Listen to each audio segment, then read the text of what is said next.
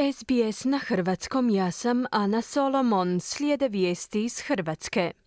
30-godišnji Moldavac osumnjičen je za izazivanje nesreće na autocesti A1 u kojoj je poginuo bračni par iz Rijeke i jedan migrant. Sumnjiči ga se i za krijumčarenje ljudi. Oporba traži objavu datuma parlamentarnih izbora. Iz HDZ-a odgovaraju bit će ove godine.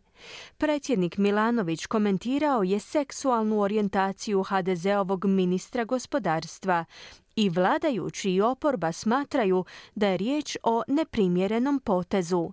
Iz Zagreba se javlja Siniša Bogdanić.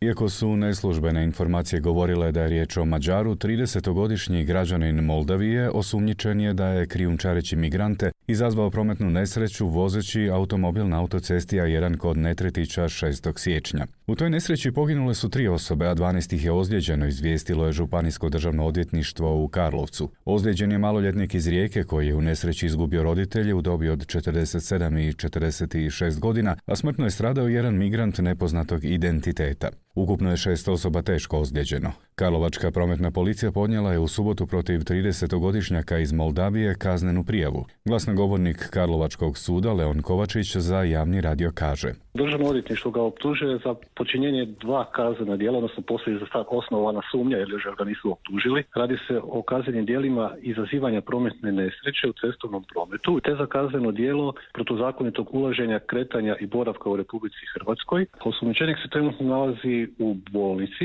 zbog svog zdravstvenog stanja, a sutkinja istrage mu je po prijedlogu državnog odvjetništva odredila istražni zatvor zbog opasnosti od bijega Osnovano se sumnja da je u automobilu mađarskih oznaka koji može primiti vozača i još četiri putnika prevozio deset državljana Egipta i jednog državljanina Sirije koji su nezakonito ušli u Hrvatsku, pri čemu su neki migranti bili smješteni u prtljažnik automobila. Unatoč tome što je bio svjesan opasnosti zbog takvog prijevoza, prebrzo je vozio ka sjeveru, a onda je skrenuo udesno, prešavši na zaustavnu traku i desnom bočnom stranom udario u zaštitnu metalnu ogradu uz jugoistočni dio autoceste. Zatim je u nekontroliranom kretanju i zanošenju uljevo prešao pojas s dvostrukom metalnom ogradom i završio na suprotnoj traci autoceste. Prednjim desnim dijelom vozila udario je u prednji dio automobila hrvatskih registracija kojim su riječani putovali doma. Moldavac je bio podvrgnut operativnom zahvatu i isprva je tvrdio da je bio suvozač. Po iskazima liječnika u općoj bolnici Karlovac rekao je da ima 25 godina, dok se za ostale strance procijenilo da su maloljetnici.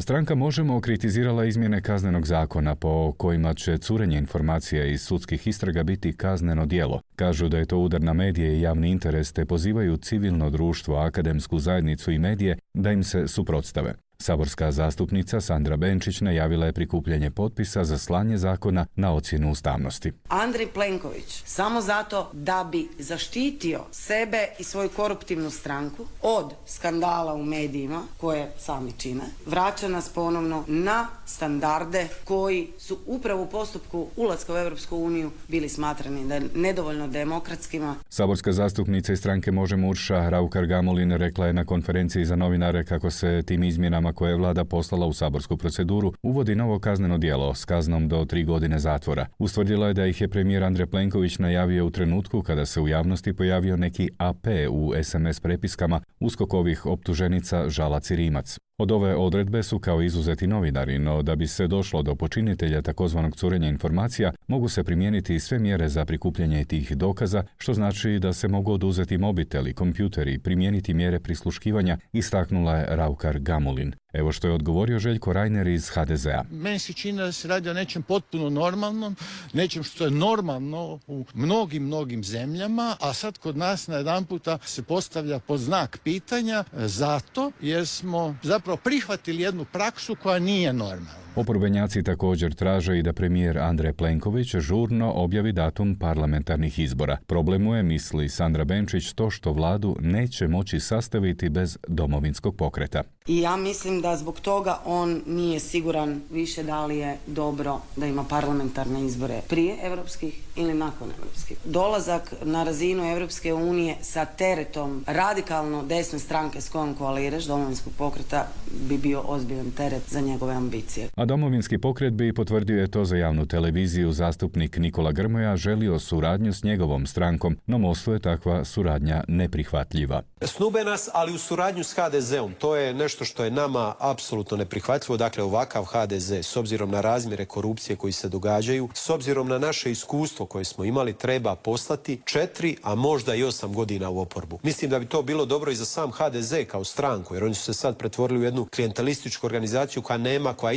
ispražnjena od bilo kakvih vrijednosti. Željko Reiner iz HDZ-a pak odgovara da je vrijeme održavanja izbora poznato, drugo ili treće tromjesečje ove godine. Oporba više apsolutno nema ni jednog jedinog argumenta, osim vrijeđanja, napadanja i tako dalje, što je gotovo postalo, nažalost, uobičajeno, pa ih sad se silno čude da hoće li biti izbori dva tjedna prije ili tri tjedna kasnije. Pa znaju kad će biti izbori. Biće. Ove godine će biti izbori. Stotine prosvjednika marširale su u subotu predvečer noseći palestinske zastave središtem Zagreba, odakle su uputili zahtjeve međunarodnoj zajednici za trenutačni, trajni i bezuvjetni prekid vatre u Gazi, a od hrvatske vlade zatražili su priznavanje države Palestine. Prosvjednici kažu da Izrael provodi genocid u Gazi, a što je tvrdnja u suprotnosti sa službenom hrvatskom politikom.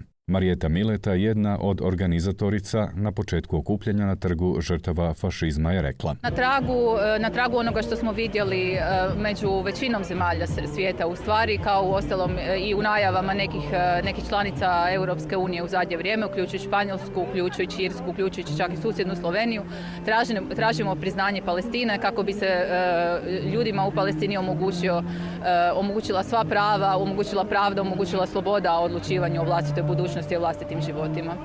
I na kraju reakcije na najnoviji nastup predsjednika Zorana Milanovića, koji je nakon poduže blagdanske šutnje stao pred novinare da bi komentirao ono što ga se zaista ne tiče, a to je tuđa seksualna orijentacija. Milanović je tako govorio o novom ministru gospodarstva HDZ-ovom Damiru Habijanu, za kojega je ničim izazvan ustvrdio da je homoseksualac. Evo što svemu kažu šef diplomacije Gordan Grlić-Radman i HDZ-ov Ante Senader. Nečuveno da se može tako nešto ovaj, reći države treba se čuvati takvih izjava, biti oprezan, pogotovo ako ona narušava dostojanstvo bilo koga, ne samo političara.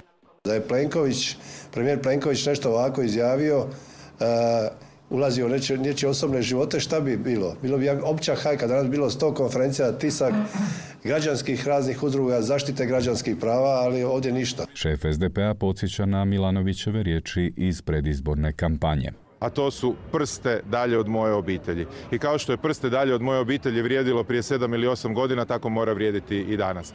Pitanje seksualne orijentacije je pitanje pojedinca i svako sam odlučuje hoće li o tome govoriti javno ili neće. Za danas toliko iz Zagreba za SBS Siniša Bogdanić.